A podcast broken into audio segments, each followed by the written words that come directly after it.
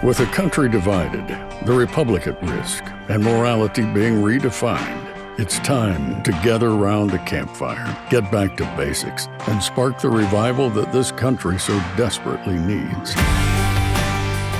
This is the American Campfire Revival with Kirk Cameron. This is this is our chance to get off the defense, get on the offense and say, what's my plan? What's your plan? What is your plan? Instead of, instead of just crying in the corner at the way we see things going in our nation, let's come up with a plan. And I believe that when we look to God and, and with our whole hearts cry out to Him, and do what he says, he'll lead us down the path of victory and he'll fight our enemies, both outside uh, our nation and inside our nation, on our behalf because he is for um, liberty and justice and goodness and righteousness and peace and truth, not corruption, not lies, not deception, not hypocrisy, and not tyranny. He's, he's, he's not down with those things. So let's, let's pray and start our, uh, our, our, little evening here tonight. Father, uh, because you live, we can live. Lord, you say that because of the stubbornness and the selfishness that lives within us, we have died and we are dead because of pride and ego and rebellion and wickedness. Lord, so we know the demons that live within us, and yet you've defeated every single one of them. And you give us your spirit and your power to come alive, to come alive to you, to come alive to what is good and what is right. God, we uh, are so thankful that you haven't uh, overlooked us in all the important things uh, that you are accomplishing. We're so personally grateful that you've accomplished in us the overwhelming of our sin and uh, bringing us to life by faith. And we ask you to continue to, to nourish us and feed us by your Spirit and, and with your word so that we can live in a way uh, that says thank you and that honors you. In Jesus' name, amen.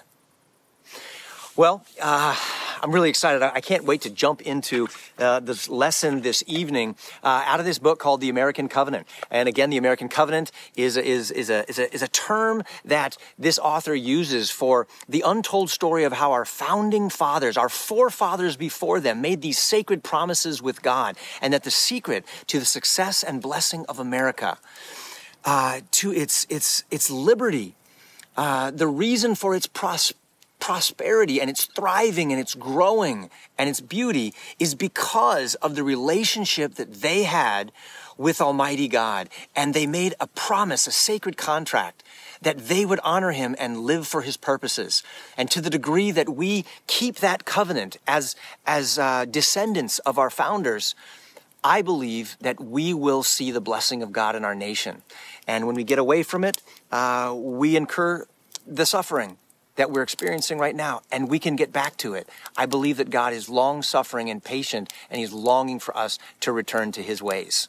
So, uh, in this book here, there's this wonderful concept called uh, a chapter called What Your History Books Never Told You.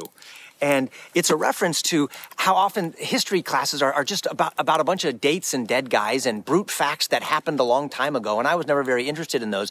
But I met a man who actually wrote this book who said that our, our founding fathers had a providential view of history. And that is, they believed that God was actually writing a story and he's still writing the story. And you and I are characters in that story right now. And it's being played out on the greatest stage uh, uh in the universe, right here on planet Earth and that house in the background is a prop on the stage, and that this fire pit and that flag are, are, uh, are set pieces on the stage.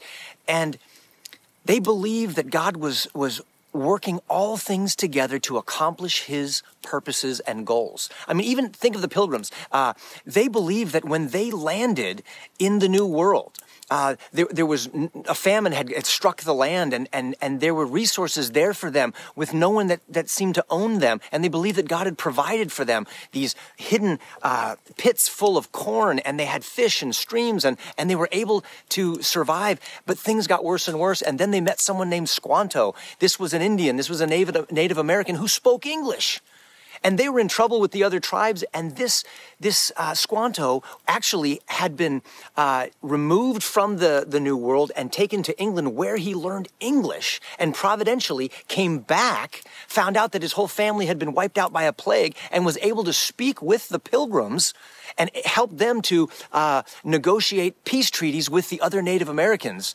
And it was this amazing story. And listen to what the governor of the Pilgrims wrote in his own journal about Squanto. He didn't say, man, we sure lucked out. He said, no, he said, Squanto continued with them and was their interpreter and was a special instrument of God for their good beyond their expectation.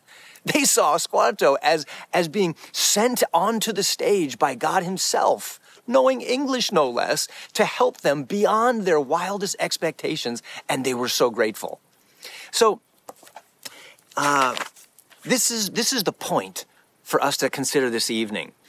I believe the same thing that our founders believed that God's version of history, which is the only true version of history, there's false views of history, uh, twisted by people with biases, but real history is his story. It's God's story, and he's working all things together for good since the beginning of time to demonstrate his goodness and his justice and his glory so that those of us who are on the stage at this moment can see it if only we will remember what he's done and have eyes to see what he's doing right now. So, what if what if history is not just a bunch of random facts and things happening by happenstance, but what if it's the great author of life writing the story that includes you and me at this very moment? And we may be in a chapter of the story where things are exciting and positive, or maybe like now, we're in a chapter of the story where things look, look dark and they're foreboding and, and danger looks like it's just, it's, it's, it's cresting over the horizon and we're not sure what to do. Well, those are some of the best chapters in some of the very best books that we've read, aren't they? Hey guys, it's Kirk here. Did you know that another option to traditional insurance even exists out there? I get that it may come as a surprise since we're so conditioned to think traditional insurance is our only option, but that's simply not true. My family has been using Christian healthcare ministries over the last several years, and I cannot recommend them enough to other like minded believers looking to do things differently than what we've been told to do. CHM is the faith based alternative to insurance.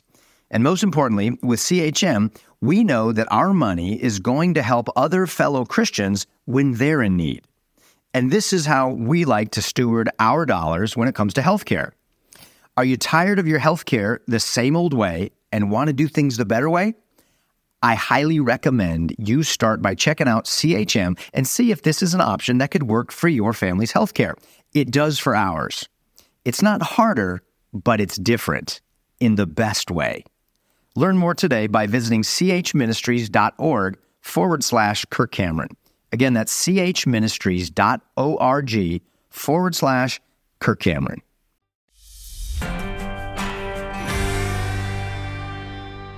Check this out.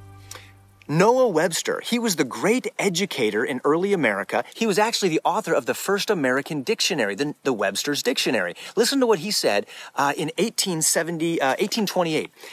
He defined God's providence as, quote, the care and superintendence of God the care of God and the superintendence of God. What's a superintendent? Uh, he's the one who watches over his school, right? He's in charge of the school. It's like it's like this world is a school that God is superintending as we learn how to love him with all of our hearts and love our neighbors as ourselves. He exercises this care over his creatures, Webster said. Some people admit a general providence, but deny a particular providence. They think God's watching over the big picture, but He's not involved in the details. He says, but they forget that uh, a general providence consists of the particulars, right? The, the whole thing is the ocean, but it's made up of all the little droplets. So if you're going to control the whole thing, if you're watching over the whole thing, you're watching over the little details as well. A belief in divine providence is a source of great consolation to good men. And by divine providence is understood God Himself. He's saying the fact that God's watching over and caring for things is great news for good men and women. And by watching how he cares for things, you know who God is. If I want to know what kind of a man you are, I watch over how you treat your wife and how you treat your children. That'll tell me about what kind of a man you are. If you want to find out what kind of a woman you are, what kind of a, of a mother, what kind of a friend, what kind of a wife, what kind of a daughter of the king are you? As I watch the way you care for others and care for your relationship with God, that tells me about you. And the way God cares for his world tells us a lot about God. Noah Webster of Webster's Dictionary, the great educator and statesman, was a devout Christian, a brother in the family of faith who had a providential view of history. It wasn't just random stuff, it was God working it all out. And notice that he said it's a good comfort to good men. Isn't that interesting? There should be a peace in your heart and in my heart, knowing that God is watching over everything. And the converse is true too.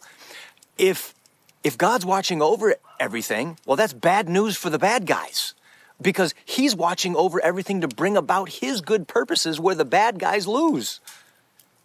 Now, you may be thinking, uh, I just don't see how all of this could be working together for good. Listen to this beautiful explanation from a, from a historian named uh, the Reverend S.W. Foljambe. He was uh, writing in 1876. He said, It has been said that history is the biography of the world. What's a biography? Well, it's the story of someone's life. So, history, he said, is like the story of the life of the world. If the world had a life story written, it would be history. But he said it's even more than that. In a profounder sense, it's the autobiography. That's just someone who writes a story about himself. The autobiography of him who works all things after the counsel of his will. That's what it says in the Bible. God's working all things after the counsel of his own will. That's what we've been saying. He's the blessed controller of all things. He is, he is the author of the great story, his story, history. And it's his autobiography. What a beautiful way to look at the events of the world. God's autobiography. Now, you may be thinking, I don't know, if I was the God of history writing the story, I, am not sure I'd, I'd, I'd, include the chapter we're in right now and chapters that have been in the past that have been horrific. I mean, we are headed down the wrong road and it looks like the bad guys are winning, though there are people in power who are bad guys and there are good guys who are losing. Well, listen, think of it like this Did you see Lord of the Rings? Frodo and the Fellowship of the Ring. They're trying to make it to the mountain to destroy the ring. But but all of the odds are against them. Sauron is too powerful. It looks like he's going to lose. And then all of a sudden, against all odds, when all hope seems lost in the darkest chapter of the story, almost miraculously the tables turn and they secure the victory. Now, let me ask you would the story have been a better story if you had just cut out all the parts and all the chapters about the bad guys and Sauron? No, that would have ruined the Lord of the Rings. If you had no Sauron, there would be no challenge. There would, there would be no, there would be no tension. There would be no fight. There would be no need for character development for Frodo and for his friends. The fact that Sauron is there is an integral part of the story. And the fact that there is evil in the world and that there is difficulty and that there is a need for a fight and the need to develop courage and character and virtue in you and me is all part of the great story, which makes it so brilliant. Trust the author of the great story that you and I are in right now. Trust the author of history because it is his story. This is our great consolation and this is the bad news for the bad guys because the pits that the evil people dig for others are the very pits that they themselves will fall into. because God is the author of the story and the good guys win.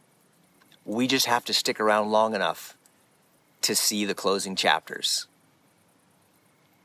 And you and I get to play an important role in that story. So if you don't know the author, you're going to be confused. You may be frightened and full of fear. My recommendation become friends with the author of life. And then you'll understand who you are and why you're on the stage of the world at this moment in time and what He intends you to do. Let's pray. God, we thank you that you are the great author.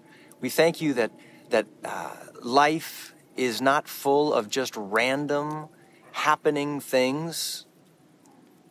We are not the product of chance, but of a great, intelligent, beautiful mind. And you have purpose for us. Lord, help us to play our role as a mom, as a dad, as a movie maker, as a as a singer, as an artist, as a poet, as uh, uh, a technician, as a, a builder, as whatever it is that we are, Lord, we are playing a significant role in, in the great story of life. Bring it all together to the great crescendo of victory and liberty for us here in America and for those of the family of faith all around the world. And let our victory be the victory for everyone. We love you, Lord, and we pray in Jesus' name. Amen. God bless you guys. Thank you for listening to the American Campfire Revival Podcast. Be sure to subscribe so you don't miss a single episode. If you'd like to learn more and join the movement, visit kirkcameron.com.